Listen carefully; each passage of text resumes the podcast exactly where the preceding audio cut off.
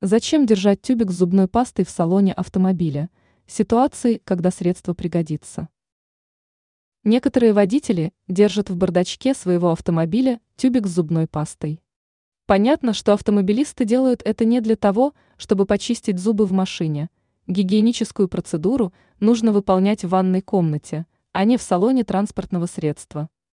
Зубная паста может использоваться в других целях.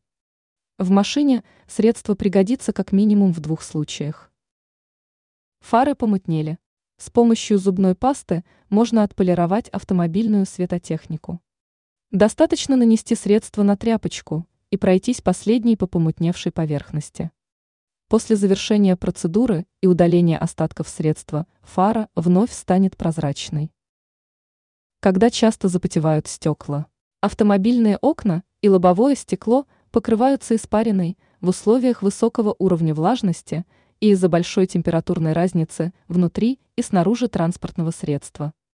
Предотвратить запотевание стеклянной поверхности можно путем создания невидимой пленки. Достаточно просто протереть стекло кусом ткани зубной пастой. После этого поверхность больше не будет запотевать.